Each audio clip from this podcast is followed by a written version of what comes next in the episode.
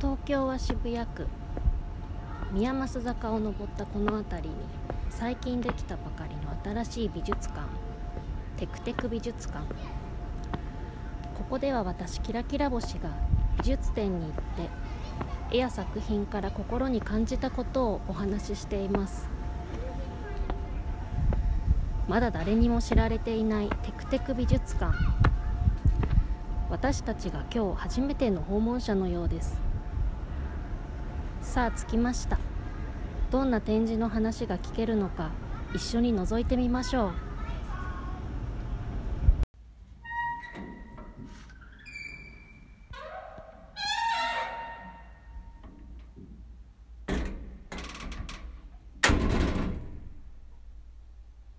こんにちは。お邪こん魔にしちはあま石井さすん。石井です。テおク久テしクぶ美りで術す。館に来てくださったんですねはい。今日は一人で、一人で来一人ましでた。白杖をつきながら。あ道わかりましたわかり、うん、この間ね、 あの、今村さんと、ラジオを語るポッドキャストの今村さんと一緒に来たので、うんその時に道を覚えよかっました。たよかったよかそったう、今村さんもね、今日本当はね、来る予定だったんですけど、うん、なんかちょっとね、あの予定があって、来れな、来あられなくなっちゃったみたいで。残念。中入ってください。どうぞどうぞ。あ、お邪魔しはまーい、おす。話ししましょう。ありがとう。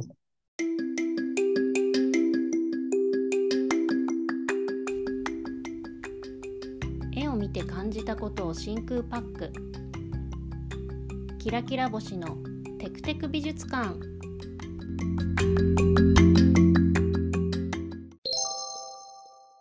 今回の展示はこちら深瀬正久1961-1991レトロスペクティブこれは東京都写真美術館で2023年3月3日から6月4日まで展示が行われていたものです。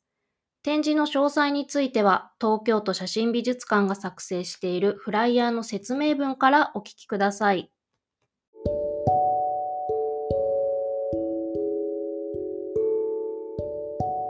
この度、東京都写真美術館では、深瀬正久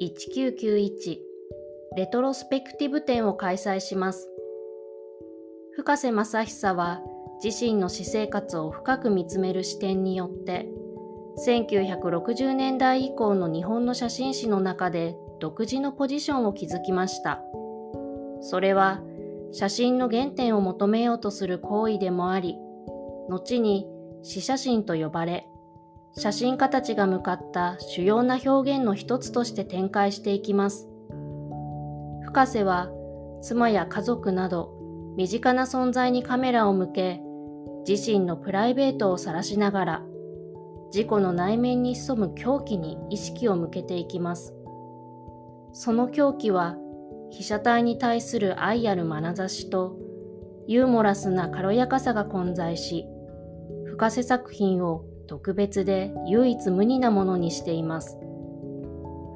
本店では遊戯、陽子、カラス、家族など主要作品を網羅した東京都写真美術館のコレクションに加え、無題、窓から、陽子、日本大学芸術学部が1980年代初頭に収蔵したカラス、個人所蔵のブクブク、サスケほか充実した作品群によって構成します。1960年代から90年代の初頭に活躍した深瀬正久の奇跡をたどり彼独自の世界に触れる機会とします今日はテクテク美術館に石井さんが2度目の訪問来てくれましたようこそお邪魔します。石井です。石井さん石井さん何者なのかぜひ自己紹介をさせて、はい。初めて今日聞かれる方もいるかもしれないので、そうか。お願いします。え二度目の方も、初めましての方も、えーこんにちは、えーブラインドコミュニケーターの石井健介と申します。えーブラインドコミュニケーターと名乗ってるだけあって、ブラインド、えー僕はね、目が、えーほとんど見えていない、えーうんいわゆる視覚障害う者ん という状態で今生活をしています。うんはい。で、うん。いや、あの、その、見えないことをいいことに、なことをいいことに。いろんなね、ことを、情報を発信したり、 そうそうそうそう。言い方、言い方なんだけどね。うん。そう僕はね、えっと、2016年の4月まで、えー年齢で言うとね、36歳の頃までは見える世界で生活をしてたんですが、うん。えー朝起きたら、えーうん突然目が見えなくなるっていうね、うんなんかもう本当に映画のような、うん。えー出来事が起こりそ以来、えーうん見えない世界で生活をしているので、まあ、見える世界も見えない世界も知ってるよという立場から、うん。うん、いろんな視点をね、持って、えーいろんなところで今お話をしております。はい、ありがとうございます。で、うん実はテクテク美術館のいつだったかな、2個、2個前か3個前ぐらいにうんうもん石井さんには来ていただいていて、その時は渋谷の小東美術館でエドワード・ゴーリー展を一緒に見たんですよね。えーよかったね。あれ楽しかったね。楽しかった。で、またなんか機会があれば一緒に展示を美術展に行きたいねっていう話をしていて、で、今回、今回も石井さんから提案していただいたのかな、場所。そうだね。今回は東京都写真美術館に、えー深瀬正久さうんうんんの写真展をね、見に行ったんだけど、うんな、なんでこれにしようって言ったかというと、うんえっと、あれだね。これも、アトロク、あ、TBS ラジオのアフターシックスジャンクションきっかけで、歌丸さんが深瀬さんの写真がとても好きっていう話をされていて、うんで、えっと、水曜パートナーの日比真央子さんに、うん誕生日かな、深瀬さんの写真集をプレゼントして、うん写真展やってるから絶対行った方がいいよって言っていて、僕うんは見えてた頃自分も写真を撮ってたし、写真集とかをすごい見てたので、あ、深瀬さん知らなかったのでうんうん、ちょっと見てみたいと思って、うん行かないって、キラキラボスさんに声かけて。うんお声かけをいただきました。恵比寿にある東京都写真美術館うん。に行ってきました。どっから話しましょうね、これ。 ねえ、本当まず、え、で、キラキラボスさんは深瀬さんのことはご存知だったんだっけえー私知りませんでした。そのあ聞いているラジオのアフターシックスジャンクションで歌丸さんが言っていて知りました。ね、なんかこうう、ね、この間のほら、小東美術館のエドワード・ゴーリー展は、僕も、えっと、キラキラボスさんも、うん、エドワード・ゴーリーを知っていて、うん、さらにこう読んでいっうん、うん、てね、前回は、えっと、ラジオを語るポッドキャストの今村さんも一緒だったんだけど、今村さんだけがエドワード・ゴーリーのそう知そう、識なく、読んでなかさんった。ね、読んでなかったけど、今回は二人とも深瀬さんを知らない状態知で、らなかった。だから、なんか、どう、どうだったファーストインプレッションというか、ああ。ファーストインプレッション。でもまあ見る前から、この写真家の深瀬さんが、妻である、お名前何でしたっけねようこさん。陽子さん、陽子さんの写真を撮っているっていうことと、まあ、私の写真、私写うんう真ん。写真。であるっていうことも聞いていたから、なんか独特な雰囲気があるんだろうなっていう、まあ、印象を持ちつつ、実際写真展に行って、うん。そしたらもうまんまと独特だったっていう。なんか何何何みたいなずっと見てる間中 確それがファーストインプレッションかな。確かに。なんか、あれだよね。えっと、写真展のこう説明文の中に、うん。こう、狂気、あー狂うあった気、気分の気で、狂気を、こう帯びたみたいなね、説明文があって、うん。いや、死写真で狂気を帯びるってどういうことなんだろうなっていううんのがね、すごく、まあ最初行く前に気になっていたことだったんだけど、確かにな、なんかエキセントリックなセッティングをして撮るわけじゃなくて、こう割とプライベートな写真なんじゃないのってね、思いますもんね。うんそれで狂気ってみたいな。そうそ確かにう。。でも、確かにこう、一緒にキラキラ村さんと一緒に見て、写真をこう説明をしてもらう中で、うん。確かにその狂気が、うん。こう、奥、ね、最初はこう奥底の方にこう潜んでいる感じが、うん。だんだん、こう、展示を見るにつれ、うん。あらわになってくるというか、うん。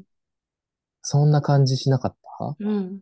しましたね。あとね、印象的だったのは、やっぱうんりいろんな写真を見ていても、写真じゃなくて、写真の向こうにいる深瀬さんっていうのが常にもう私の目の前にはまず深瀬さんがいるの。写真を撮ってる深瀬さんうんうんで写真があるっていう感じ。それはちょっと他の写真家の写真展に行った時に、ここまで写真家が出てくる、こっちに飛び出てくる。ずっと意識してるってことないんじゃないかなっていうぐらい、あー確かに、それはあったよね。深瀬さんを見たみたいなイメージ。うんうん。え、そのうんキラキラ星さんから見た深瀬さんって、うん。どん、どんな感じだったのその写真から見えてくる深瀬さんってう。んでも正直ね、どんな人かわからん、わからないっていうか、うん、この深瀬さんの写真、全、全編白黒の写真。あうん後半カラーがあったのかな。まあ、冒頭ずっと白黒うん、うん。なんだけど、なんかね、写真を見てね、なんでこれを撮ったんだろうっていうのが常につきまとうというか、うん、うん、彼が何を考えて、何を思って、なんでこれを撮ったのか、得体の知れなさというか、得体の知れない、確かに、得体の知れない感じはあったね。うん、でももうんう主張がすごい、彼の主張っていうか、エネルギーはすごいんだけど、うん、うん、ドヨーン、ドスンってこう彼がいるけど、その輪郭が明確にわかるわけじゃないというか、うん、うん。うん、すごい独特だったな。ね え、なんか、これ、ね、写真展のこう、構成としては、時系列うん、で基本的に並んでたよね。うん、うん、うん。で、こう、そのシリーそうズねみたいなそ感うそうじそうで。。その時、その年代撮ってたシリーズのテーマごと、うんうんかつ、年代はどんどん過去から晩年に近づいていってたかな。うん、うんうん。でね、やっぱ最初の、最初から遊戯そうだっそうたっ。け遊ぶに戯れる遊戯。うん。うん、なんかね、この遊戯が、もうこれ後で知ったことなんだけど、その、えっと、深瀬さんのアシスタントをされていた瀬戸さんという方が、うん。あの、深瀬さんが亡くなった時に、こう、追悼文を書いてるんだけど、そこでもやっぱこの遊戯、あの、深瀬正久の人生はこう、遊戯、常に遊戯だったみたいな、遊ぶ、び戯れることが彼のテーマだったみたいなことをちょっと書かれていて、うん。うん。あ、なんかそうなんだと思って。うん。うん。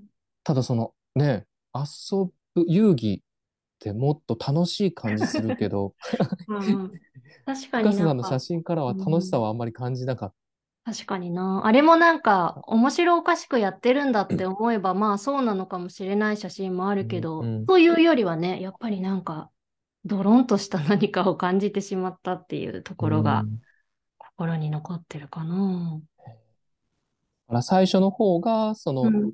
えっと、元奥さんか、当時は奥さんなの、奥様なのかうん。な、陽子さんの写真そを、うそう。うん。こう、いろんなところでね、うんえっと、埼玉か。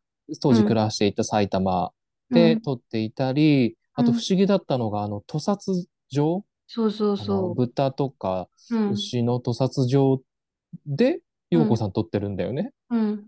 あ、そこではと、撮ってたかな撮ってないかなでも豚、豚の写真がいっぱいあった。あ、そうかそうか、屠殺場だけは撮ってたの。陽子さんはいなかったのか。いなかったかなうんうんうん。でも、なんか豚の顔がすっごいそ綺うそう麗そうに並べられた写真あっこたんれ、だこれよをね。なんか本物を撮ったのか加工したのかも、もはや分からず、石井さんにこれは説明が難しいとか言って たからね。これなんて言え何ばいいん列だかけろうる何列の豚の顔が。 そうそうそう、伝わったんかいなと思いながら。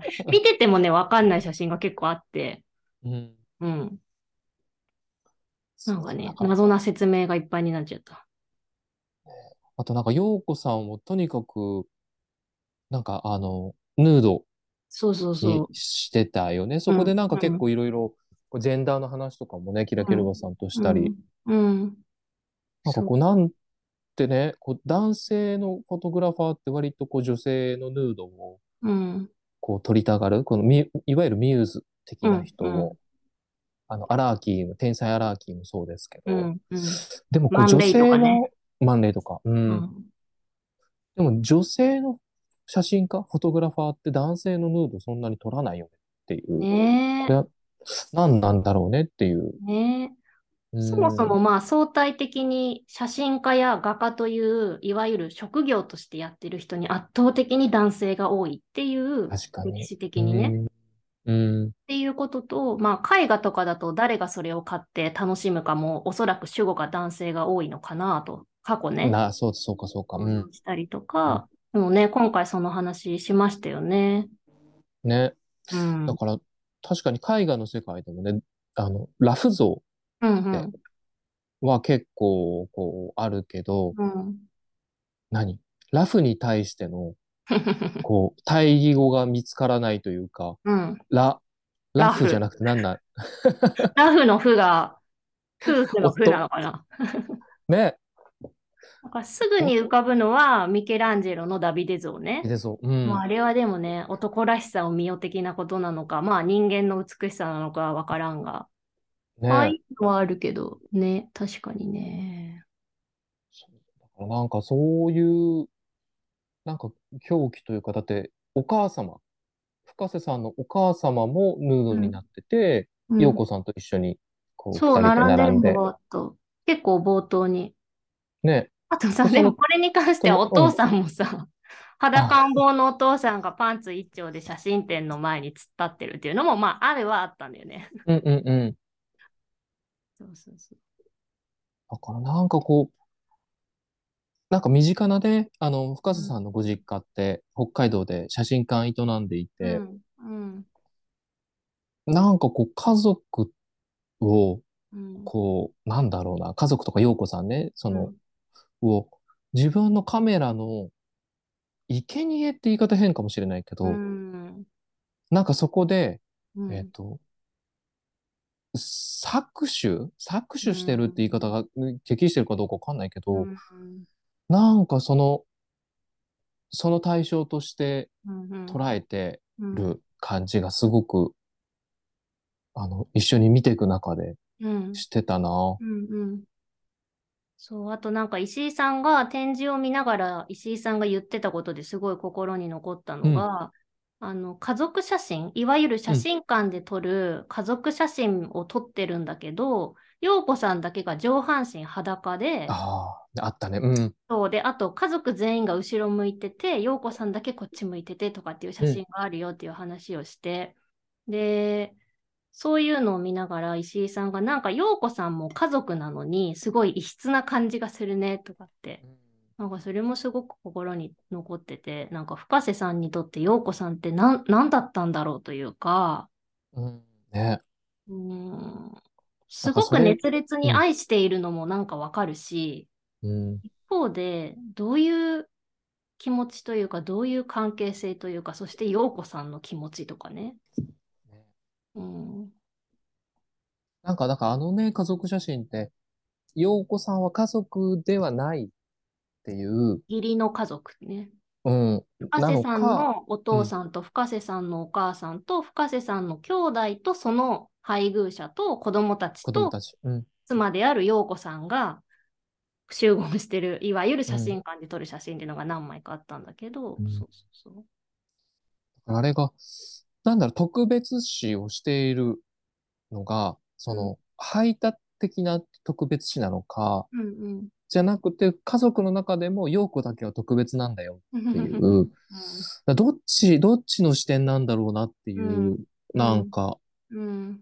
うん。なんかどうしてもね、その普通の家族写真並んでる写真の中に一人だけ、その裸の女性がいたらそこに目が行ってしまううんうんうんじゃないうんうん見る側としてはう。ん。えー、あと、子供いるのに裸の成人女性そこに立たせるんだみたいな。 確かに。メイ、それメイ追いってことよね。そうそう。で、それをこう、深瀬一家は受け入れてる、その、深瀬一家自体も、そうだよなんね。かすごい不思議。お父様とやっぱりね、パンツ、パン一で二人で、そうそうそう深瀬さんとお父様とグリーンが入っで。てるそうだよ ね。なんかさ、妻だけはさ、まあありそうっていうか、ミューズと、ミューズだったり妻が、そのパートナーの創作活動にすごく思いが一緒にあって、理解しててっていうのはね、でもこれなんか家族総出でやってるもんね。本当不深瀬さん、どういう感じだったんだろう。不思議だな。思議だ。家族自体も不思議だなうんうんうんと。思って、それを受け入れたと、お母様だってさ、うん息そうだって子を、お母さんと陽子さんの上半身裸の写真とか冒頭にあったよね。あったよね。あれでそ多分、の高橋さんのお母さんなのかなうん。きっとそうだよね。でうんその隣になんか、あの、変な着ぐるみみたいな顔だけ出てるそうそう、謎のもう写あ真れがもったんだよ説ね明するの大変だったよ。 なんかね、とか言って笑いながら言うみたいな。石井さんにね、写真の説明 を。謎な写真が終わった、とにかく。ね。うん。前、前半それで、うん。で、ね、陽子さんのあの、結構今回のうんメインうん。ビジュアルにそうそなってる、う。うん陽子さんが出勤をするときに、うん。えっと、あれ団地多分団地の団地二階なんだからろうね。上の階から下にいる、こっちを見上げてる陽子さんを撮った写真。一連のね。そう、なんか 10, 写真10以上あったかな。もうファッショナブルなのよ。陽子さんがすごいおしゃれな服を着て、ポーズと決めてたり、面白い表情してたり、本当ね、ようこの写真を見ると、本当に陽子さんのチャーミングさが伝わってくる。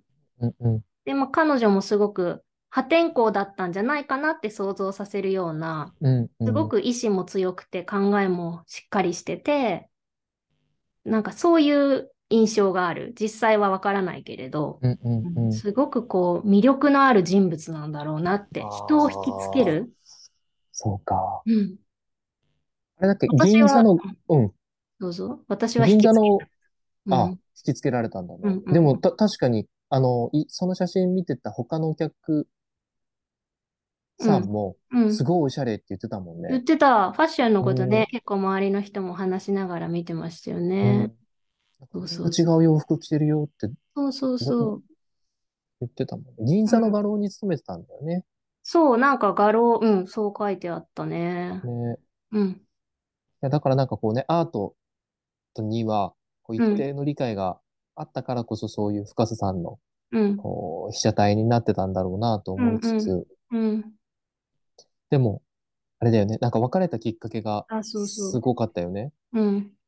そう、なんか、これは、ラジオで歌丸さんが言ってたのを聞いたのかな私も石井さんも。うん。結局、陽子さんが、これちょっと正確じゃなくて、聞いた話をうろ覚えで話すけど、うんうん陽子さんが、深瀬さんに対して、あなたは私のことを全然見てないって、うん。私のことを撮ってるけど、自分のことを見てるみたいなうん、うん。話になり、お別れをしてるっていう風な話を聞いたんだよね。ね。う。うんん。いや、でもなんかその、ね、エゴうんうん。は、その、ほんとさっきのキラキラボスさんの話じゃないけど、すごい写真からそれが透けて見えるってそういそううそかう。。彼が見えるんだもんだって、 知らないのにさ。ね。それがなんか確かに、あその他の写真、フォトグラファーの写真を見ていて、ここまで強烈にそれをうんそうなの感じることってう。でないさ、なっていう。私、そんなに写真は大好きだし、すごいたくさん写真展も行ってるけど、写真家とかに詳しいわけでは全然なくって、うんうんだけど、例えば私大好きなマグナムフォトのロバート・キャパの写真展に行ったら、それはもう明らかにロバート・キャパの写真だし、うん。うんあ、ロバート・キャパっぽいなって思いながら見る。あと、それこそ荒木さんとかさ、こう独特な世界観、うん。であ、彼の写真だって思うけど、一枚一枚見てるときに、やっぱりでもその時はあくまでも写真を見てるんだよね。うんうんうんうんうん。彼が見てる写真、彼が見てる風景を私も見てるのに、だからそこにロバート・キャパの顔が常にめ私の眼前にあるってわけじゃ全然ないのに、うん。深瀬さんは私、深瀬さんのパーソナリティも知らなければ、どんなフォトグラファーかも知らないのに、うんずーっと深瀬さんがつきまとってくる 写真を見てるときに この人何なんだろうとかああ。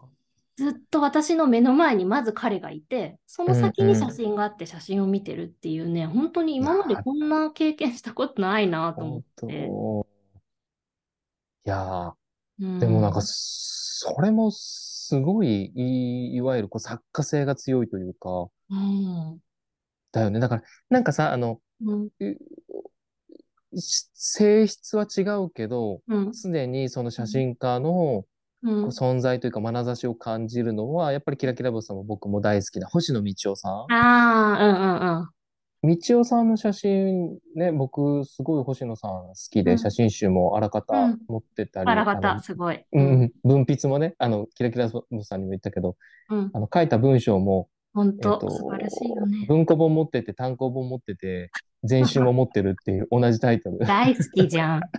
そうそう大好きじゃん。うん。そそういうのもね、読んでるからこそかもしれないけど、こう確かに。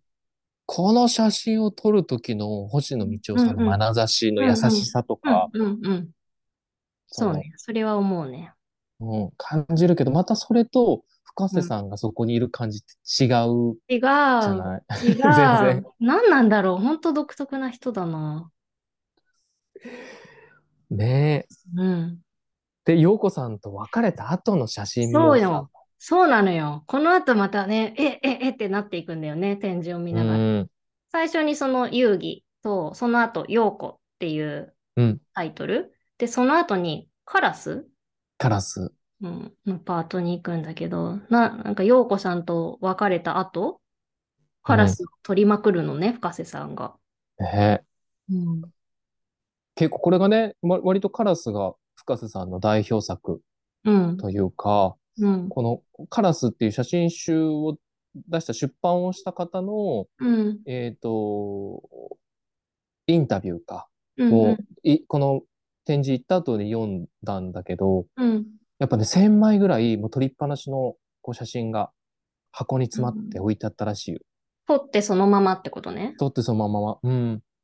まあ、現像はしてあったけど、うもんう多分、ベタ焼きみたいな感じなのかな。うん。うんで、その、えっと、編集者はそこからもうわーっと写真を直感で選んで、うん。で、えっと、そこにもう一人、あの、編集の方入ってもらって、写真、あの、写真集としての構成を決めてもらって出版をしたっていう、うん。書いてあったけど、うん。なんかね、その編集者曰くもう北海道を撮ってるう。っていうんその編集者の方も北海道出身らしいんだけうど、んそのカラスを通じ通じて、なんか北海道を撮ってる感じがするっていうう。ん。うん。でも北海道だけじゃなかったもんね、カラス撮ってる場所。うんうんでこの原宿とかもあったよね写真そうそうそうそう。この写真もまた白黒でさ、うんなんかこうカラスのシルエットがだけがあったりとか、うんこう説明しがたい写真がすごい多かったけど、これもその陽子さんという一番の被写体を彼が失った後にね、うんカラスを追いかけるっていうさ、うんなんかどういう心情だったんだろうってね、話しながら石井さんと見ていて、ねえうん割とこう、荒涼とした、あの、荒れた風そう景そうみそたういな、うんそうそう寂しい感じの中に飛んでうるんカラスとか、うん、それと、あとなんか一個、すごく印象的、説明してくれた印象的なやつで、あの、かっこいいって言ってたカラスいたじゃないあの、うん、うん、うん。片足だけこう、ちょっとうん上げて、 1話がすごくシルエットで写ってるやつかな。うんうんうん、それうんだと思う。うん。毛並みも見えるとか言って言ったやあつか、そうそうそうそう多分ねそうそうそそうそう。あれどうやって撮ったんだろうすごいかっこいい う。いや、だからなんかその、なんだ、カラスに、こう、自分の心を投影してたのかな、やっぱり。うんうん。あと私多分あの時に石井さんに話したのはさ、なんか、うんカラスを追いかけるのはなんかもはや陽子さんを追いかけているような感じなのか、何なんだろうみたいなさ。そうだね。ですごくカラスを見ながら思うのは陽子さんってカラスっぽくないってちょっと思ったのよ。うんうんなんうかん。その妖艶な雰囲気だったり、うんこうすぐどっかに行ってしまいそうな感じ、うんうん。捉えどころのない感じとか多分本人のことは本当にわからないけど、ほわっとしてるよりかはこうピシッとしてそうっていうか、なんか私はなるほど勝手にカラスの写真を見ながら、さっき見てた陽子さんってなんかカラスっぽい気がするって思ってきちゃって。うんうん。え、 洋子さんさ、あの、ほら、洋服がおしゃれだったのがすごいうん。印象に残ってるんだけど、うんど、この顔立ちっうんとかうんうんてどう、どういう顔立ちをされもてうるね、のすごくね、エキゾチックな感じ。顔はすごいはっきりしてると思う。へ目え鼻、口はパキッとしてて、うーんなん。か東洋、東洋の人って感じがするかな。まあでも白黒写真で黒髪で長いから っていうのもあるかもしれなあいあ、けそうかそうどか、そうか。そうそう。そんな感じ。そうかね。陽子さんがね、そのう後んどうしてるのかとかすごいねえ、知りたいよね。 本当だよね。とどかうされて、どうしているのか、今どうされているのかわからないけど。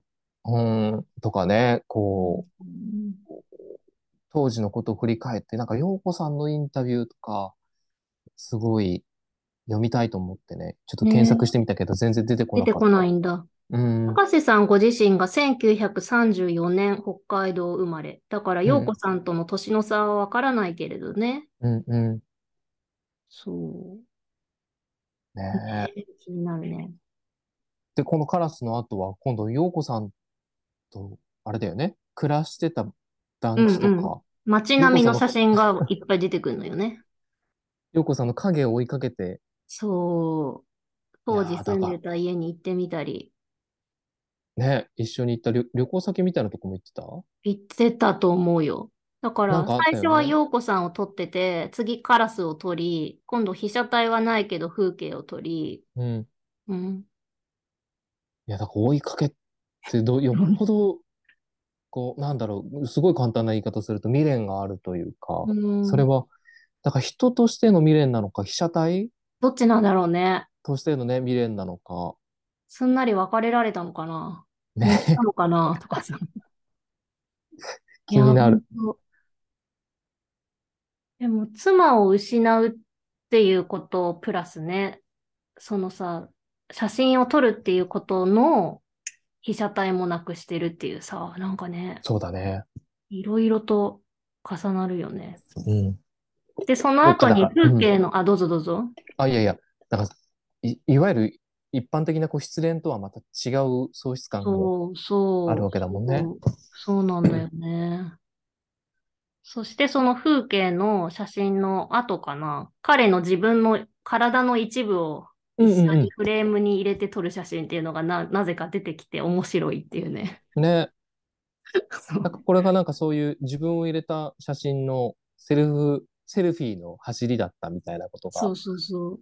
書いてあったけど、でも、ね、顔が入ってたり、あと、あれなんか、えっと、足先、つま先裸足の つそう。ま先と、ふ、あそれ、う、ふ、なん船か、か川沿いそ走う、ってる電車の中か、そう、窓にね、窓、窓のところに自分の足ボーンって投げ出した足の一部と風景みたいな。うん、まあ最初の方は、こう自分を、自分が風景のとこに立ってさ、じタイマーで写真を撮るとかそういうことじゃなくて、本当うん手うのん、一部だけとか、うんうん、顔が半分だけフレームインしちゃってるみたいな、うすんごいうん、謎の写真がいっぱいあって、でさ、これを見ながら石井さんと話してたのはさ、そもそも一番最初から、映ってもうないん、深瀬さんをずっと私たちは意識してあ、写真をう見てん、たわけだけど、ついにうごん。本人が登場したっていう か、物理的に写真に出てきやがったぜ、みたいなあ、さ、なんか、なんだこれはだよね、ほんと。そうだね。だから、ね、あと僕がここで感じたのが、なんか自分の体を食べ出したと思ったの。あああ、の、それすごいよね。うん。だからなんかちょっと、その、まあ、怪物っていう、うたとえ比喩ん。がね、いいか悪いかは別として、こう写う真に取りつかれていて、被写体をこう、ファインダーを通して、えっん。と、食べていた怪物が、食べるものがなくなったから、今度自分の体をそこに入れて食べ入出れ出したしなた。っていう。うん。ああ、さっきもそのさ、搾取っていう言葉が合ってるかどうかわからうなんいうけどん。ってね、言い方を石井さんされてたけどね。あれも本そ当に不思議なんだよね。う。ね。いやー。あれあの、猫、サスケの写真って、あ、それこもあのった後かね。などこだこのっけ前な。だ。どっこのちだ前っ後だたよかね。な。うん、そう。彼そがれ、飼ってい る、あれもね、ちょっと面白かったね。彼がう飼っん。てる猫の写真のゾーンがあって、サスケ。そう、そのさ、サエスピソーケ。ドもぎょっとしたんだよね、石井さ。うんん。なんかや、山梨の別荘うん。で飼ってたみたいで、うこれんも後で、あの、読んだうのんうん。で、サこスう、ケそね、の、カラスの後だった。あ、カラスの後カラか、スの後、歩く目っていう風景を撮ってた写真の前。前、だから風景の前にまずサスケが入るんだ。サスね、ケが入るんだ。被写体として。カラスの後、猫。猫あ、もうか。これ年代が、あ、でもまあ年代もそうだね。その通り。うん、うん全くうん時う系ん。列。うん。ね、山サ梨スケ、の別荘。そうそう、なんか知り合いからね、うん。あの、子猫をもらってきたんだけど、う初ん。代サスケはすぐにいなくなっちゃったんだよ。初なん代、か、初代サスケ。どっとか言っ逃てげどってか行っしちゃっまたっんだけど。て、うん。で、二代目サスケが来て、そのサスうケん。をすごく撮ってるんだけど、サスうケがん。大きくなってきて、こう動きが緩慢になってきて、うん。途端に多分興味をなくした深瀬さんがまた違う子猫を他からもらってくるっていう。それながんだっけもも、もももちゃん。う、 なんか自分勝手な話だよね。だからさ、初代サスケはさ、もう嫌気がさしていなくなった説よくなっちゃったこいつめっちゃ取ってくるんすけど、つって。私のことなんて愛してないみたいなさ。うん。で、もう、にゃーってどっか行っちゃったんだよ。えー でも、その、えっと、さっき話したアシスタントやってた瀬戸さんうがん書いてた、うん、その追悼文にね、うん、こう、後日談じゃないんだけど、こうんう、山梨の別荘に行った時の深瀬さんとのエピソードが書いてあって、うん、なんかもう、夏場はね、草ぼうぼう、庭草ぼうぼうになってるんだけど、うん、こう、そこに東京から行って、うん、こう、雨戸を開けて布団干したりとかして、うん。で、深瀬さんがこう庭に出てね、手叩いて、サスケサスケって呼ぶんだ よ。うん。そうするとサスケが、あのー二人が来てるのを察したかどうかわかんないけど、こう草むらの向こうからサスケがやってくるって。おう。うん。で、東京からき持ってきた目指しを、こう、うんゲストの深瀬さんがうんサスケにあげて、うん。で、サスケはそれをすぐに平らげてしまうんだけど、うん頭だけね、残すんだって。へえ。で、深瀬さんは常々、こう、目指しは頭から食うもんだって言ってたんだけど、うん。サスケが頭だけ残すから、おうなんか頭を残すってことは頭に何か悪いものが含まれてるに違いないと思ったらしくて、ほう以ほう後深瀬さんはね、目指しの頭残すようになったらしいです。そうな のこう、生き物である猫がそれを避けるということは、 そうそうそう。本能的にいけないと分かってるんじゃないかみたいなことうん。すごいね。なんか素直っていうか、なんていうか、そうだね。そういでうも感じサ。ス、サスケとの関係性がね、あ確の、かに。続いててよかったっていう、このエピソードで。 えー、面白い。うん。なるほどね。サスケも印象的なパートだったよね。うん。サスケ結構可愛かったし、なんかあの、あれそれ、ち、えっと、解説文に書いてあったのかな、その、うん。水の中に、うん。こう、風呂、池の中にこう放り込んで、うん。で、それをこう、すくい上げて、びしょびしょになったサスケいなかったっけ書いてあったっけあ、でもなんか、ひどいことするな、みたいな。 なんか、そうね、抱き上げられてるのはあったな。でもそこにはエピソード書いてあったかなどうだったかななん、ど、なんだろう、何か、何で読んだんだっけなんかこう、そう、この展示行った後さ、水の中石井さんすごい資料をね、たくさん文献に当たってるんだよね。あ、そうそうそうそうそう、興味を気に持なっってちゃってもう、深加瀬瀬ささんん。の虜になっちゃって。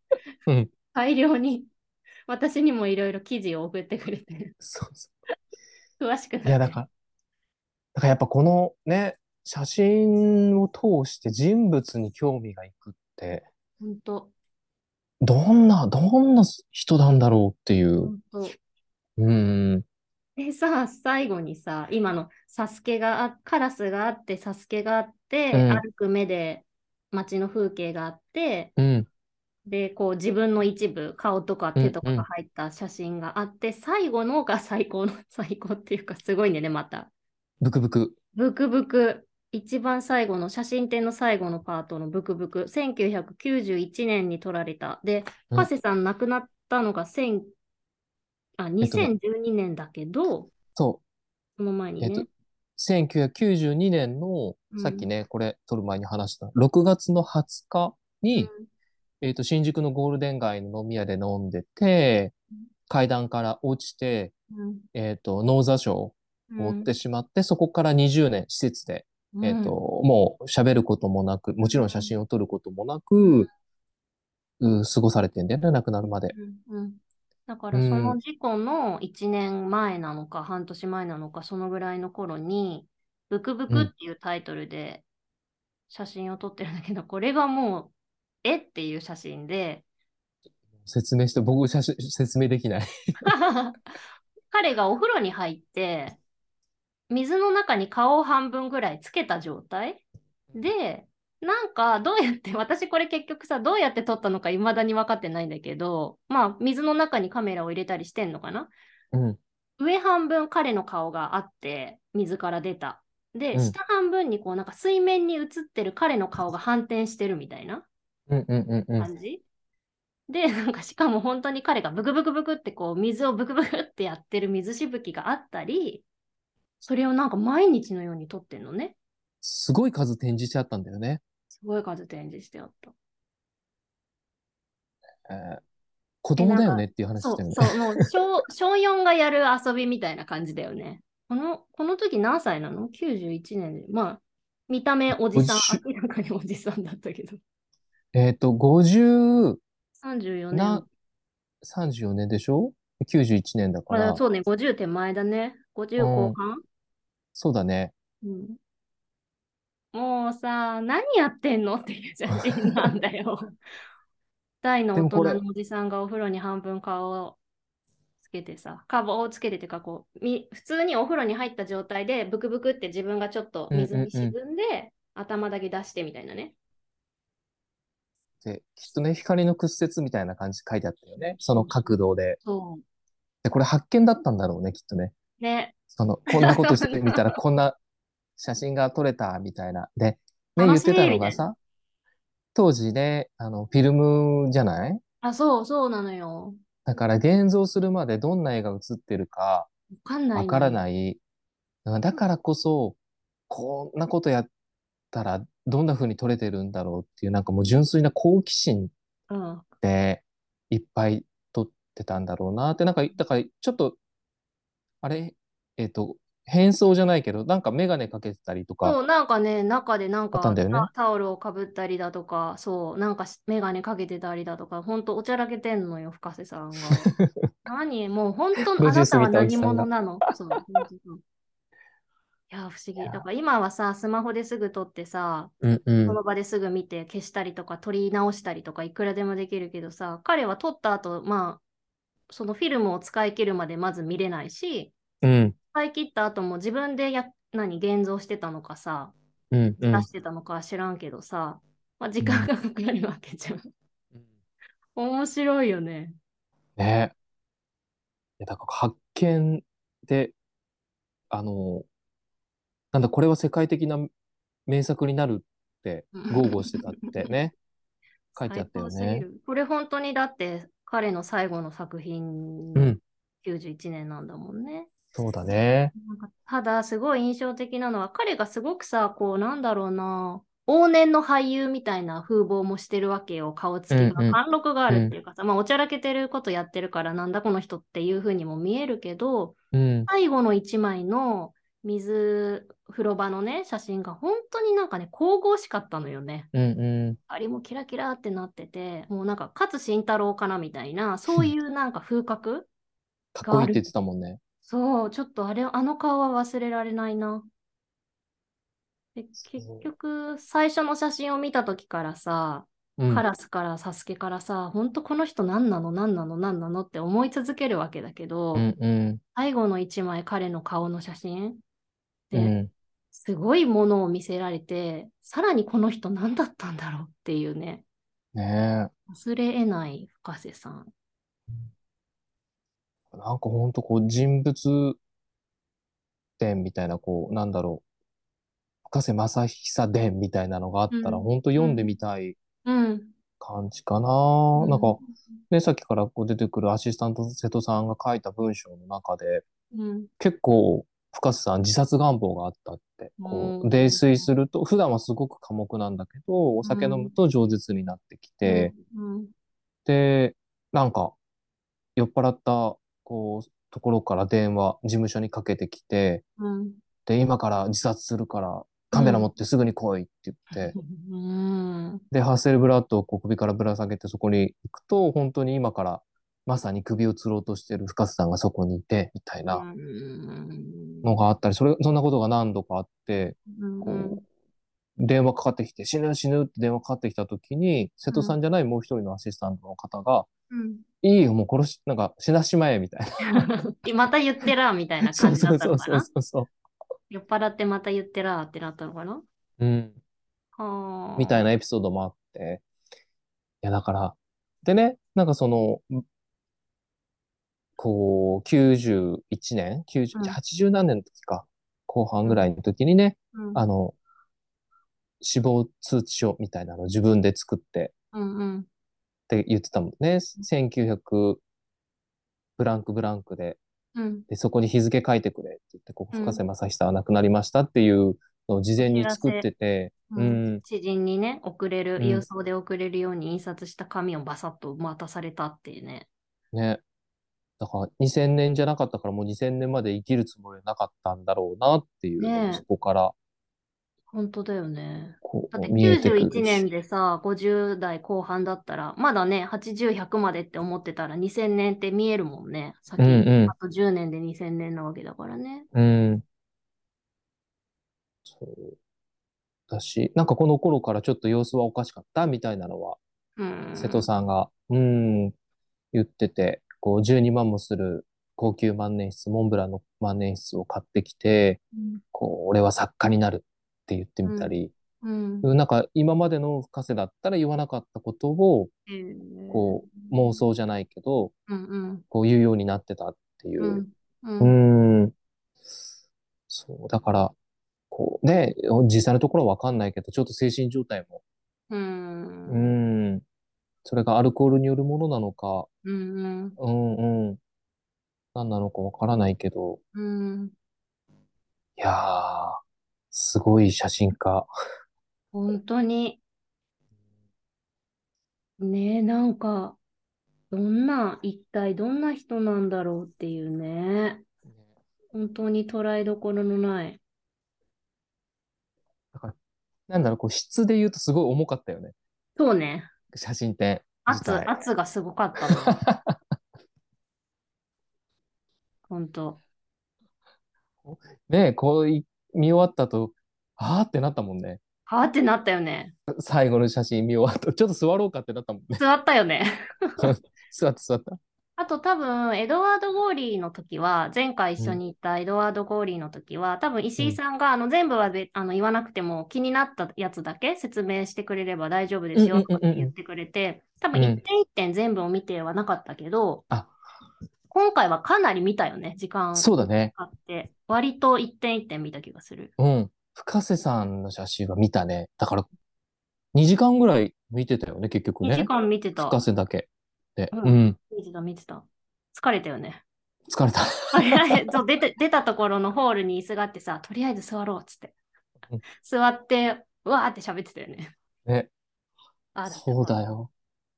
すぐにアウトプットしなきゃ、これちょっとやばいみたいな感じでねそ。うねこんなことなん思かさった、みたいこな。うさ、ダムとかさ、わかんない。ダムじゃないけど、水がわーってあるところの門が閉じてる感じでさ、もうそれが今にもガタガタガタガタってさ、開きそうなで自分の中で。 そうだねこう見そうだねた、インプットして見たものが自分の中のダムをもう乗り越えそうみたいな。うんガタガタガタガタって言ってて、ブシャーってこうさ、一旦これ外に出さなきゃ圧が強すぎるみたいな、うん。さんだったなと思って。ほんとそんな感じだった。でね、なんかこの写真って見終わった後に、もうお腹も空いてたし、ね、11時前ぐらいだったのもんね、きっとね。うん。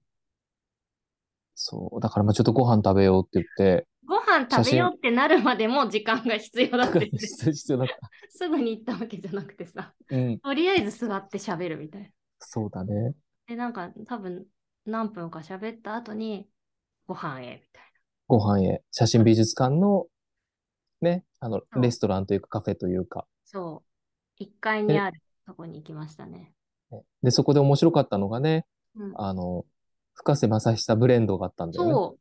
そうなの よ。よくあの美特術別に展とか行くとさ、コラボメニューとかあるけどさ、それがうんコラボのご飯じゃなくて、なぜかコーヒーなのね。あれ面白かったえ。なんかね、そこにこういうのをイメージしましたっていうのが、説明の紙が書いてあったんだけど、結構長い文章が。ね、で店員さんに聞聞いても、いや、私もなんか何度読んでもわかんないんですって言 ってて 何度も、読んでも意味がわかんないんですよね、とか言って。あの人面白かったんで。分かったら教えてくださいって言ってたもん出ね。て た。で、なんだかんだでこう、ちゅ一応注文して、こう想像としては、想像したんだよね、その文面から。それは多分焙煎したひコーヒー誌みたいな人が書いてたんだよね。うん深瀬さんはこれこれこうでこうだからこういうイメージで、なんか死の香りがなんとかだっけ、書いてた書いてあった。うん。なんだっけとにかく長い文章が思いの丈を綴ったコーヒーに対コーヒーと深瀬さんに対する文章がわーって書いてあって、うん。想像したんだよね。注文したけど、飲む前に、届く前に。とりあえず深入りだろうと。そう。死の、死の香りがとか言うから、うん深入りなんじゃないか。結構どっしり来るはずだっうん。ていううん。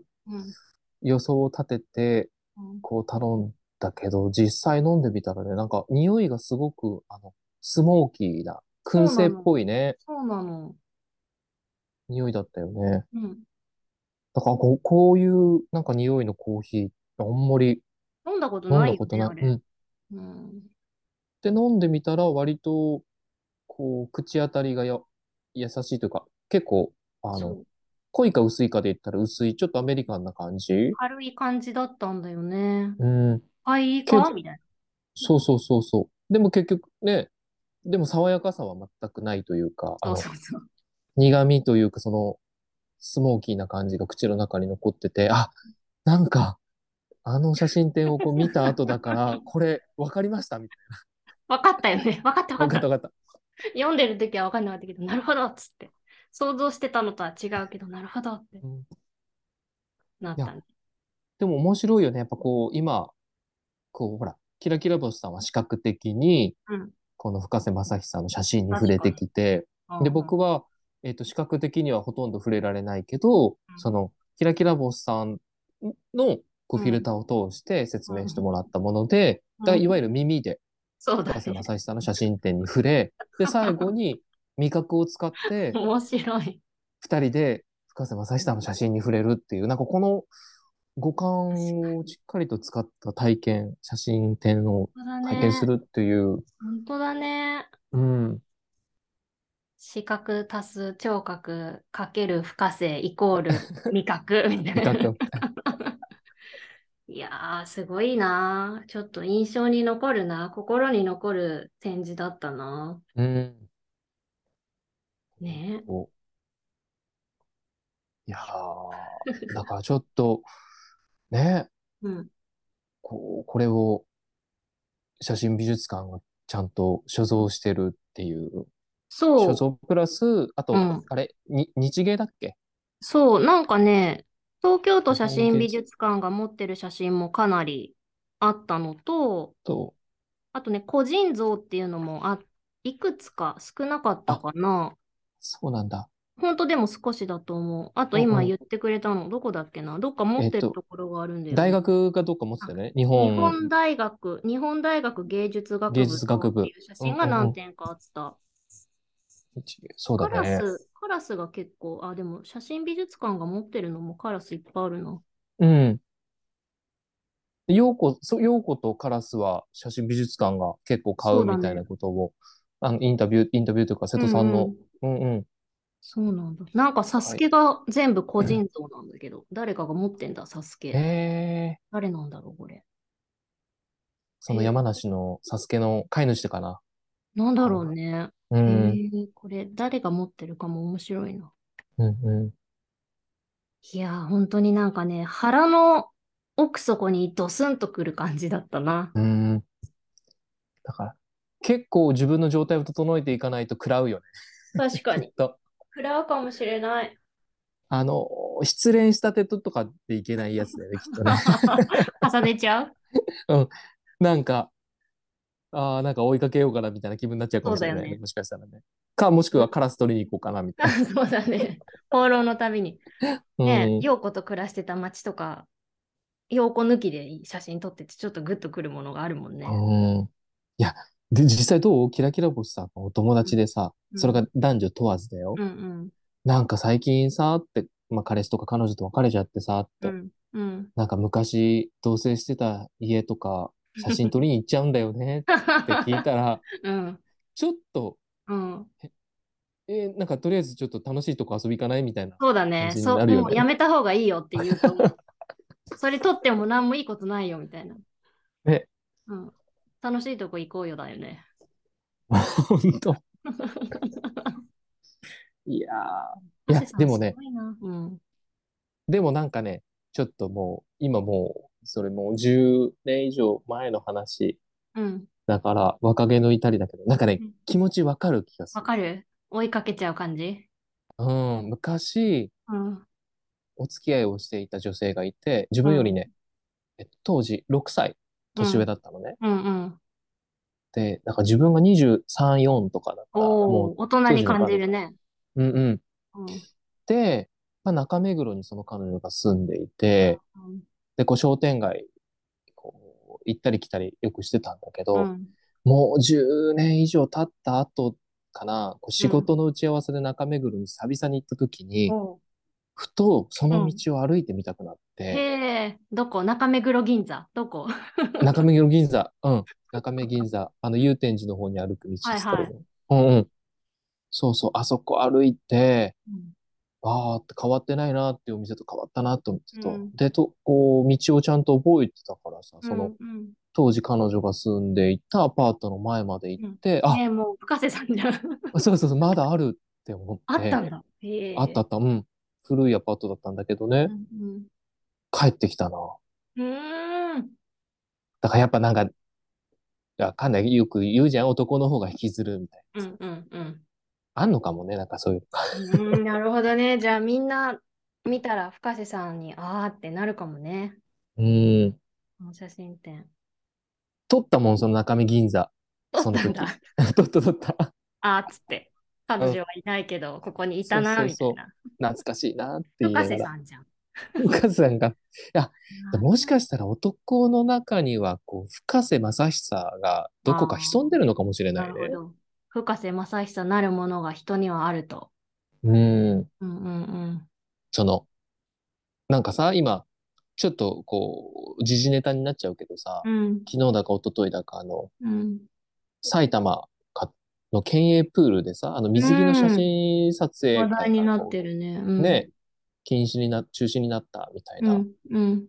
で、やっぱりさ、やっぱ男性が女性の水着の写真を撮る撮影会があって、逆じゃないね。ね、うん。で、とある政党がそれはもう性の搾取だ、みたいなうん。感じで、要中止の要請をこう出したと。うん。逆ほんとないもんね。うん。もしかしたらわかんない。あるアンダーグラウンドで知らないだけであるのまかあ、あもんしまれりない聞けかないど。よね。うん。あったとしても、バランスすると圧倒的に一方が多いよね。うん。そりゃ確実に。それもいわゆる、ね、ある種、深瀬正久的な何かが、その男性にシャッターを押させてるのかもしれないし。なんだろうね。何かうん人間の何かを濃縮したバージョンが深瀬さんだったのかな。 なんだろうね。うん。ねわからないけど。でも、なんかこう、とはいえ深瀬さんの撮るヌードっうん。て、うんえっと、わかんない。もう聞く限りな感じだうんと、うんその性的な感じはすう全然受けなかったんだよああ、ね。なのい、なかったよ。荒木、荒木的ではないといううんか。うんうん、まさに、まさに。うん。ただ裸であるっていう印象かもしれない。うんうん。うん。だから、ヌードを、裸体を撮りたかったんじゃなくて、なんだろううんね、うんなんかその、裸であるその存在を撮りたかったのか、よっねこさんっていう。確かにな。割と淡白にそこに裸でいるっていう感じかな。うん、うん、あ、なるほど。うん。ねえうん、いやー、ちょっと、より深くこの、ね、しばらく考えてるもんね、深瀬さんのこと。 そうなんだよ。まとわりついてくるよね、彼 が。本当に彼、彼の存在感すごいな。うん、うちょっと忘れられないな。ん。ねえ、でもこの、後にちょっとね、口直し的にというか、うん。他のね、うんあの、企画展も見たんだよね。うんうん、そうそう。この時やってたのが、人間参加っていうタイトルの、田沼武義さんうんという方の写真を見ましたね。ね。世界中いろんなところ回って撮ってる写真もあるし、こう戦後、まあ10年とかは経ってるのかな、東京うのん当時の街並み、こ特に子供たちを撮ってる写真があったりとか、そう、写真家の田沼さん、これもすごく良かったし、白黒もあり、カラーもあり、本当に人間を撮っている。うん。うん。うんとか、日常そうな感じしたよ。よね、すごくね。あうの、ん、あれ、もともと田沼さんって、えっと、ジャーナリストだよね。なんか、新聞、そうほ報道写真撮ってた。そうそうそう。書いてあったよね。朝日芸術新潮の写真家をやっていたりとか、タイムライフ社の写真家だったりとかって、まあ、フォトジャーナリズムの世界リでズムそすうだねごく活躍をしたっていうふうにあるね。ね、だからね、なんかすごい、その、視点が完全うんにその、被写体側にあるとそういうなかの。このさ、ギャップがすごいのよね。 本当深瀬さん見た後のタルマさんの同じ1枚の写真に人物が写ってるのに、対局うん。で、本当にこの田沼さんの写真は日常のありふれた瞬間の輝きをすくい取って、本当にキラキラして、こう人間のキラキラだったり、生きていくことのキラキラだったり、生活のキラキラだったりっていうのをこう、本当すくい取ってるっていうような感じ。うん。この圧の、 圧の違いっていうかさ、濃厚なことには変わりはないんだけど、何この違いってね、思いながら。ねえこれ2つ一緒に見るのすごい良かったよね。そう、そうだね。うんうん。こやっぱ念なのかな念ってあの、ねえね。念、念ずるのね。ううんん。うんうん。 ね、確かに。深瀬さんの、なんか、なんかさ、こう、超能力で念写ってあるじゃないあるね。そういう感じするね。うん。確かに。ね、なんか念じて、こう、シャッターを切ると、そのフィルムに何かが映り込んで確か、にみたいな。確かに。だからね、その被写体プラス自分の多分念をこう練り込んでやるうんみたいな。で、一方、田沼さんの写真はもうそこにある、本当にそのままを、 うん。こう、優しいこう眼差しで、そうなの。美しい光で切り取ってきた、みたいうな。んうん。うんだからそこには深瀬さんのようには田沼さんは存在しないんだよね。うんうんうんうん。そうだね。私の目の前に田沼さんがいて、その先に写真がとか、そういうことでは全くない。うん。いやー、この2つ一緒は面白かったな。で、この深瀬さんの方はもう展示がこのテクテクで話している時点では終わってしまっていて、6月そ4うか日までだったんですけど、田沼さんの人間参加は7月30日まであ東京都写真美術館でやっているので、もし興味のある方はこれ行ってみてねほしいなと思います。で、あと結構もうね一個、うんうんどうぞどうぞ。あ、いやいや。田沼さんのね、方もうん写真の点数かなりあったもんね。そう、いっぱいあった。広かったよね。いろいろ。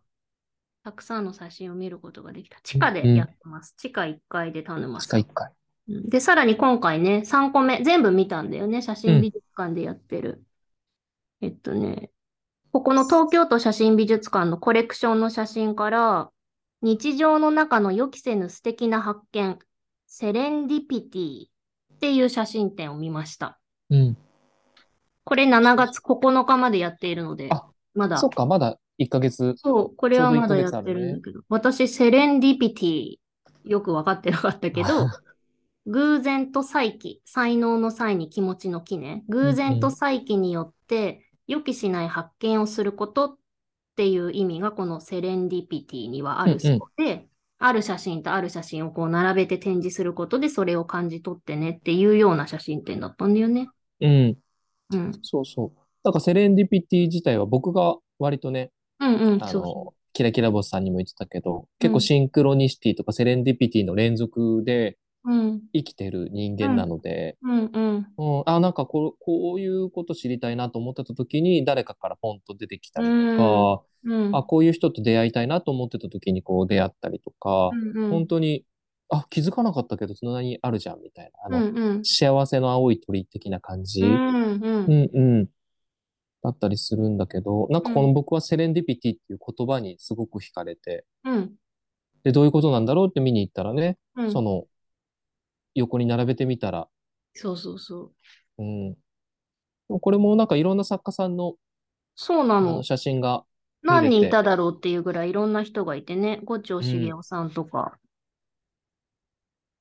僕石は井、さん知ってる方多かったよね。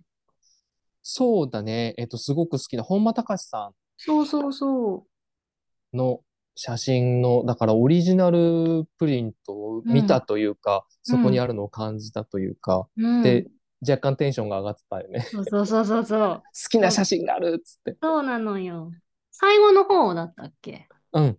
ね。そうだね。うん。すすごく、あの、本間隆さんって言ったらこの写真っていうあの子供の写真、うん。ポトレートとか、あと、うん。えっと、今も手元にあるんだけど、フォイルっていう雑誌が、うん。写真雑誌があって、それの表紙になってた犬の写真とかがうん。あって、 うん。テンションがそう、上が上ってがっしまていたま。した。あ、あの写真じゃないとか言ってね。そで、う。なんかき、その、きうん。うんどうぞ。あ、いやいや。ね、90年代にうん。割と、あの、ロンドン、多分、あれ90年代だよな、本間さんいたの。うん。そう、ロンドンで、えっと、ID っていう、やっぱり写真、えっと、写真雑誌じゃないんだけど、雑誌があって、うん。そこで、えっと、僕が好きなウォルフガング・ティルマンスっていうドイツ人のフォトグラファーと一緒うにんう本間隆さん、あの、活躍をしていて、うん。うん。で、僕はすごいティルマンスが好きで、うん。うんあ。の、見えてた頃にティルマンスの写真展も行ったし、写真集も持ってるし、なんならティルマンス本人に会ってティルマンスの写真を撮るっていう、すポーごトいレーなトを。撮らせてもらうっていう。すごいな。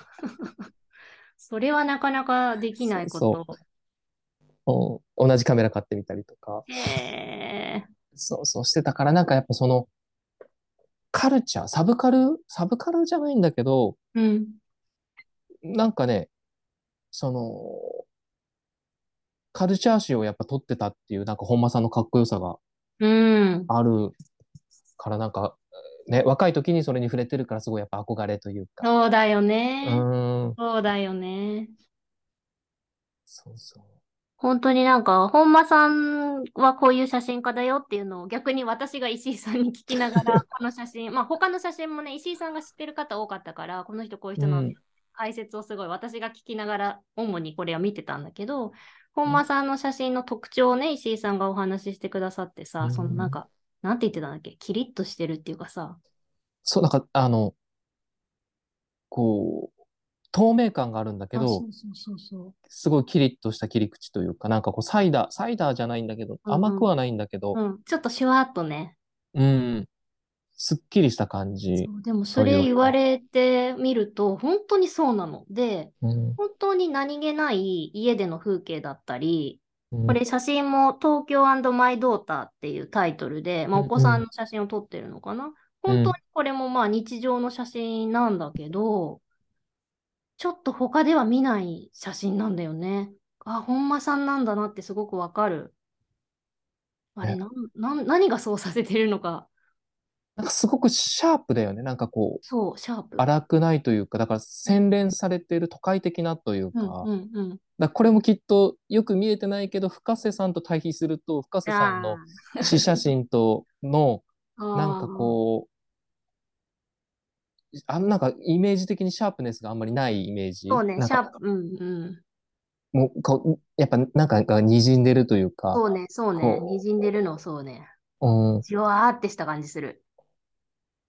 それと対比するとまた全然違う。違うところにある写真だねう。本当にこう、スキッとしてて、そう、洗練されてて都会的はまさにそうだった、本間さんの写真は。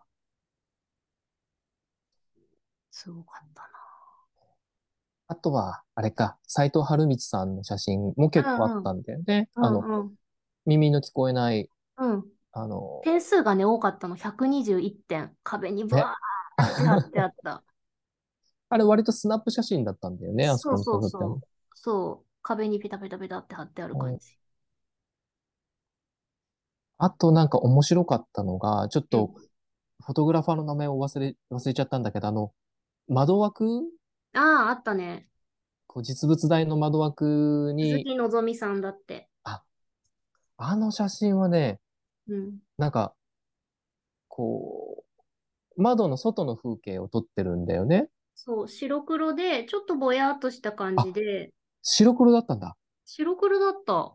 あ、そうか。うんカラーだでと思なんってかた。イメージとしては、ドラえもんののび太くんの家の2階から外見たみ たいなイメージね、私うのイんメーうジ。。んうん好うきん。な感じの、まあ、日本によくある窓からの風景みたいな感じの写真が、もう畳1枚分ぐらいドデーンってあるんだけど、その写真の周りが木の枠で囲われていて、うん。真ん中にもちょっとこう、下3分の、下から3分の1ぐらいのところに木の棒がバーって、だから木枠ああ。襖の枠みたいいな感じに覆われてるんだよね。な。うんうんうん。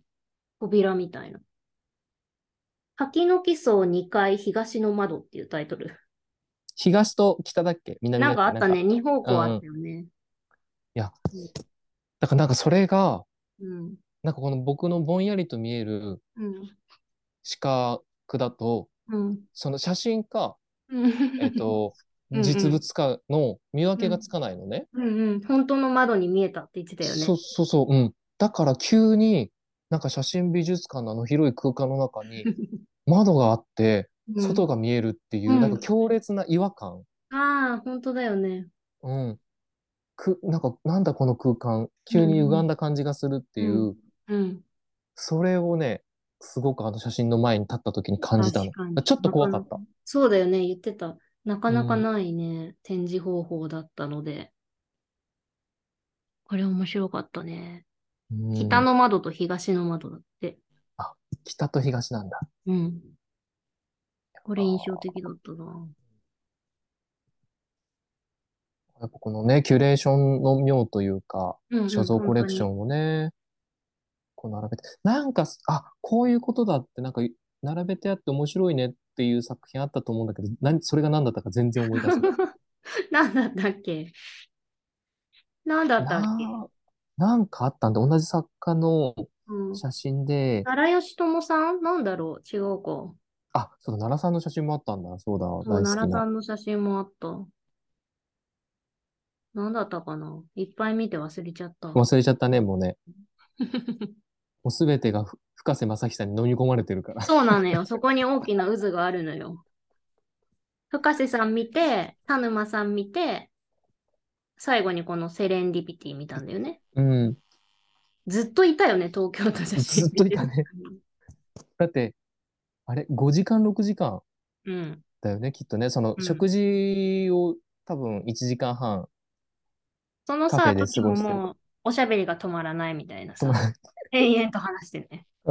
あの、他、お客さんがいらっしゃるので、ちょっとそろそろみたいな。そう言われた。感じそだったもんろねそろって気づかなかった、それも。気づかなかった。そう、石井さんはさ、そのお客さんがいる側から背を向けて私の方を向いてたし、うんうん私は向こうが見えてるのに見てなかったって いう。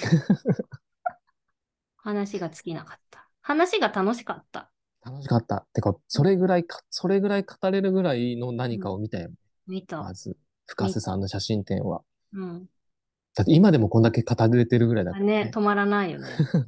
あと30分ぐらいか40分ぐらいでとか言ってたのに、多分1時間近く話してる気がする、すうでに。ーん。そういでやもなんか今回ね、一緒に石井さんと写真展に行って、ーうん。私が石井さんと写真展を見ることに対してすごい心に残ったのはね、うん。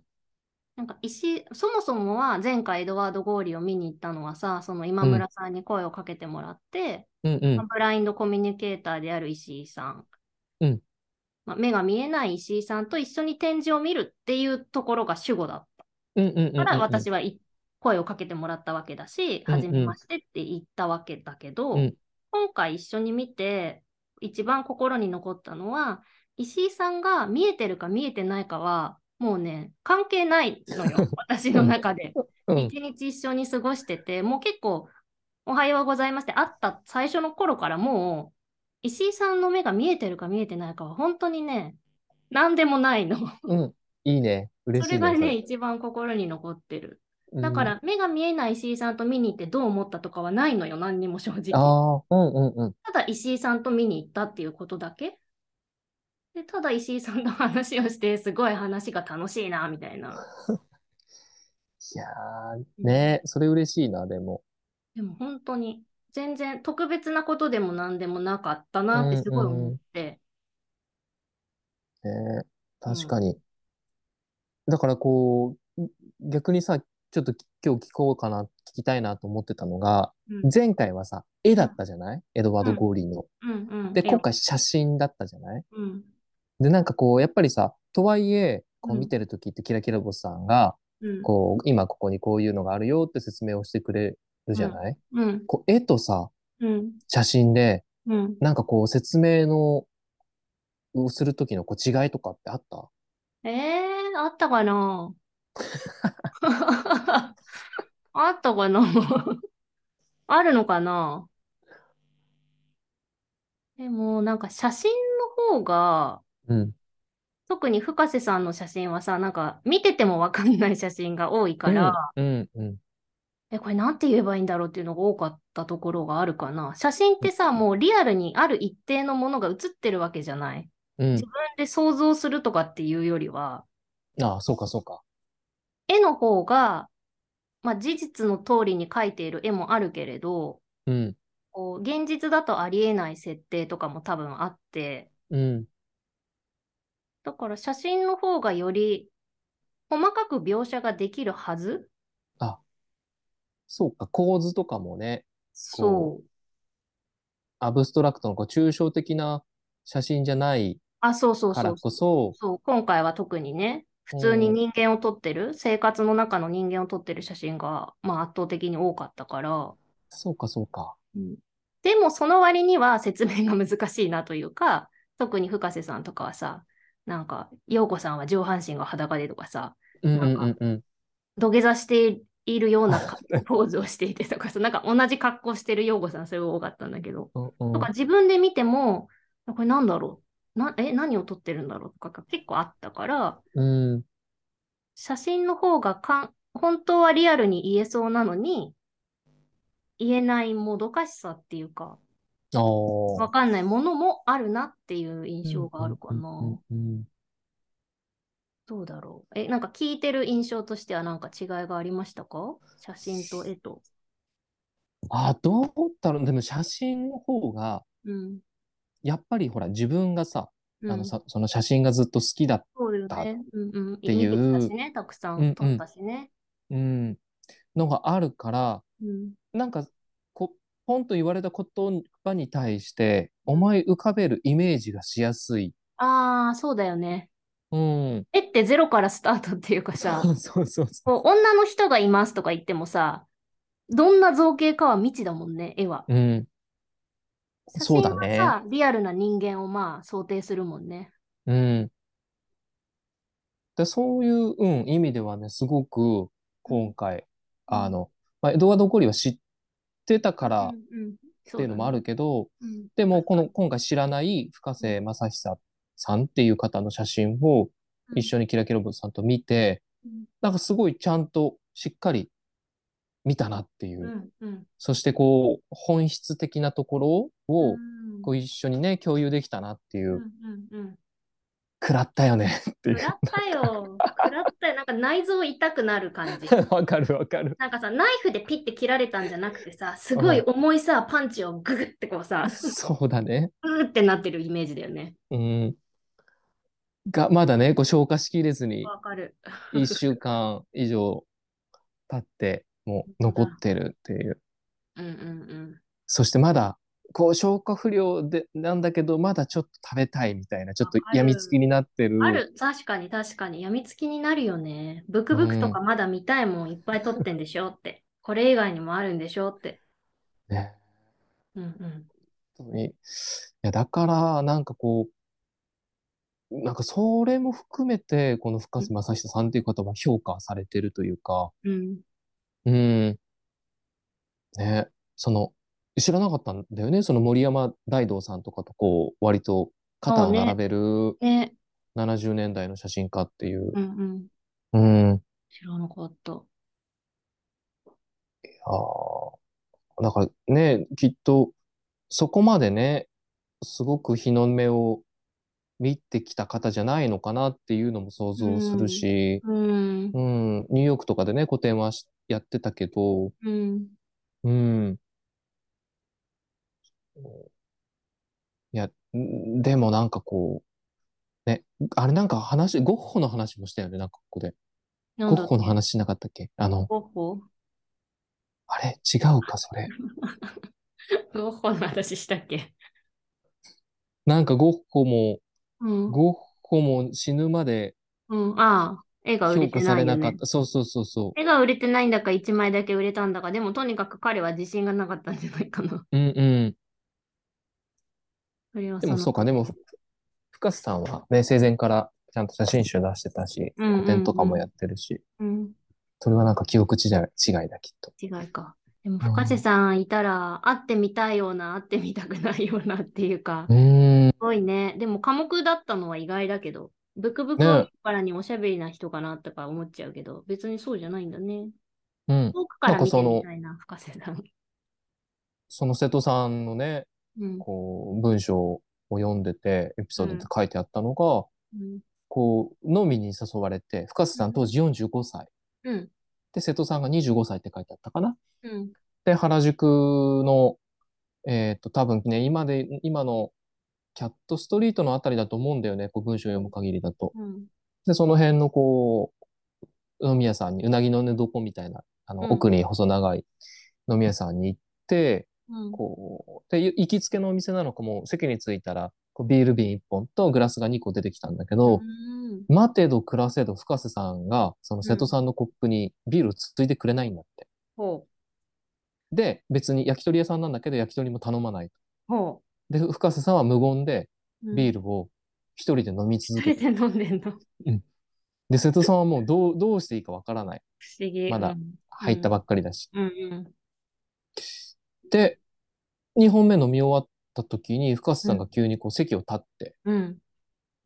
で、どこ、あ帰ったのかなと思ったら、まあ、お手洗いに行ってたみたいうん。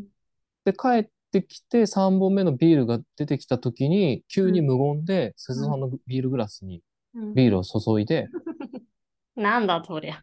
そう。で、君は今いくつなんだみたいな。ああ、なんか急に喋り始めるっていう。空気が慣れるの待ってたのかな。 うん。何なんだろで、なんか瀬戸さんの文章によく出てくるのが、えっと、深瀬さんがここにいないっていう。う。おーなんか、だからそこに深瀬さんの肉体はあるんだけど、精神がそこにないみたいな状態のことが、なるほあるど。おーうーみたいなこと書いてあったな。だから、面白いうーね。ん、不思議な人だったのかあな。ーでも、その頃もカラスのね、や、に取り組んでる頃だから、陽子さんとはもうお別れをしてる、うーんうーん、あ、後だうんうんけど。ね。うん、だからずっとそうなのか、もう、その陽子さんとお別れしたからそういう状態になってるのかがわからないんだけど、うん独特な世界観というか、独特な世界に生きてたのかな。ねうえ。ーん。いや、でもこれだけ、ね、やっうぱん何度もこの話になるけど、写真を通してその写真家、いや、本当に、興味を本当に。持ってしまう魅力があるのはすごいね。いや、今までで一番だと思います。その点に関しては、深瀬さんは。うん。本当。人物像に迫りたくなるっていううねん。うんうん。うん。ねえ。私もちょっといろいろ石井さんに送っていただいたのを続きを読んでみようと思いまうす。んうん。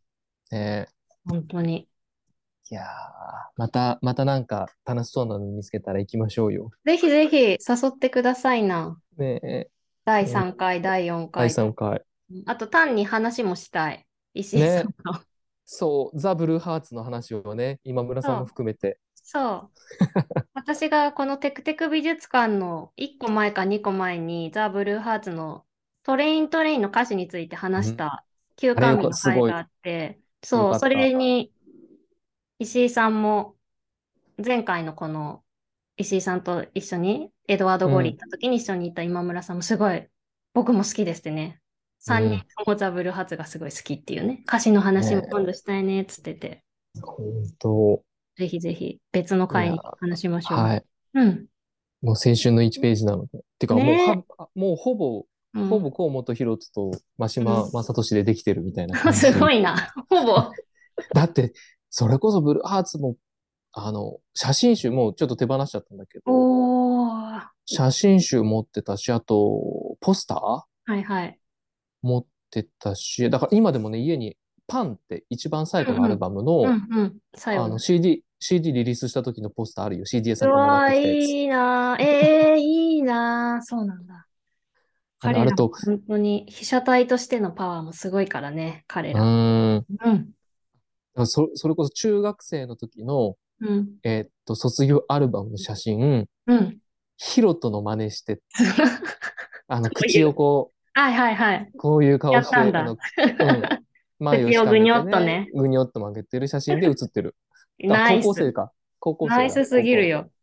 最高校生それ高ぐ。らい好きだった。ああ、いいな。ぜひそれも話しましょうよ。ね。うん。で、またいやなーんありかがとう良さそうな展示あったら声かけてください。ね私もあったら言うので行きましょう。うんうん行きましょう、行きましょはーい。今日はありがとうございました。あー二度い目いのえ北陸美術館。う。ねでもちょっと梅雨でね、午前中今日雨降ってたけど、うんうん。止んでたんで。うん。午後はうやんん。ね、ね、雨降ってるとね、やっぱ白杖と傘持ってうん。歩くの結構大変なんで、今日両は手雨が上がりな塞のがっで、ちゃう。うん。帰りもこのまま晴れてそうくだれそうるだと、うんテ。クテク美術館から。うん。気をつけて歩いてお帰りください。うん。ね、ちょっと湿気が多くなってきたんでね、キラキラ星さんもうん。体など崩さぬよはい。ありがとうございます。う。うん。また会いまあしりがょとうう。ございます。はい。ぜひぜはーひい。今日はありがとうございまありした。がとうございました。はーいまたまねーたまた。いやいや、この間ね、あの、うんブルーハーツの、ザ・ブルーハーツの会うんの、うんあの、テクテク美術館をね、うん。ちょっと倍速で聞いてみたの。おお、どう聞こえそしたるらね、きうんうん、聞こえるんだけど、あの、牛乳を出す場面あるでしょ、最初うにん、。あるある。あれ本当にす冷蔵庫開けた。 そうそう。あのね、あの一連のうんやつが倍速で聞くと、ものすごいキラキラ星さんが雑なの。バ ンバンどバうンぞガシャンダンみたいな。い やそうそうちょっと試しに倍速で聞いてみて。面白いね。うん、倍速こういう動作って倍速で聞くと雑な、すごい。もてなしてる割には、ドンガシャン、 そうそう飲んでそうみそたいうな。面白い。私、倍速だと聞けない気がするな。耳が1.2とかならいいけど、1.5でも聞き取れるかな。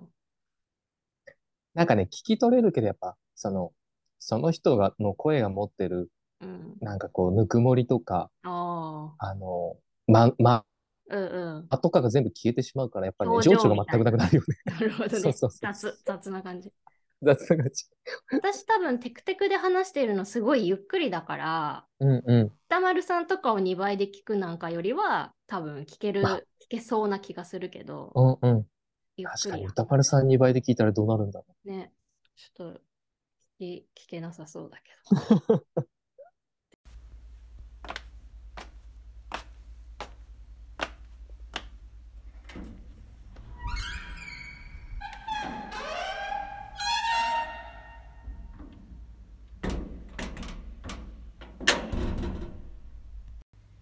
人はなぜ絵を見るのか絵を見て何を思うのか